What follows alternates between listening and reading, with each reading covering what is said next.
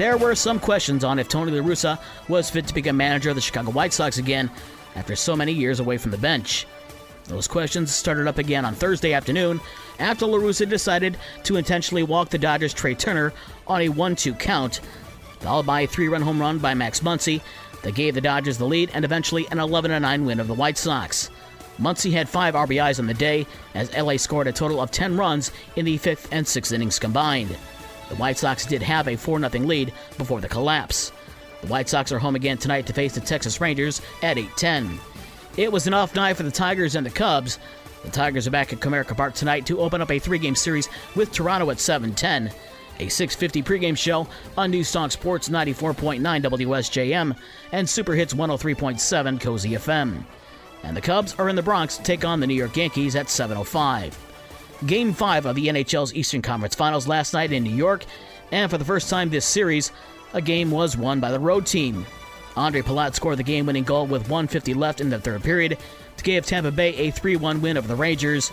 The Lightning end the Rangers' eight game home winning streak and take a 3 2 series lead heading into Game 6 in Tampa on Saturday night. Game 4 of the NBA Finals tonight with Golden State at Boston at 9 o'clock. Boston leads the series two games to one after a 116 100 win in game number 3 on Wednesday. Golden State star Stephen Curry, who left Game 3 because of an injury, says there is no doubt that he'll play in Game number 4. Legendary Michigan football coach Lloyd Carr is probably a big fan of Notre Dame right now. This after his grandson CJ Carr announced that he's committing to play football for the Fighting Irish. Grandfather Lloyd was a Michigan coach. CJ's parents both graduated from Michigan, and his maternal grandfather, Tom Curtis, was an All American defensive back for Michigan in 1969.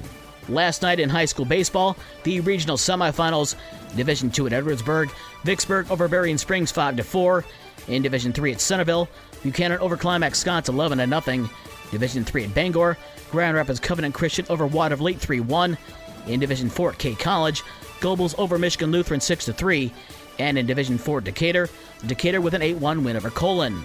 Tonight, the girls' soccer regional finals, Division 4, Portage Northern, Our Lady of the Lake faces Kalamazoo Christian at 6:30. And we've got the schedule for the boys' state golf championship this weekend, and all the regional finals and quarterfinals in baseball, and the regional semis and finals in softball on the podcast page on this station's website. With your morning sports for Friday, June 10th, I'm Dave Wolf.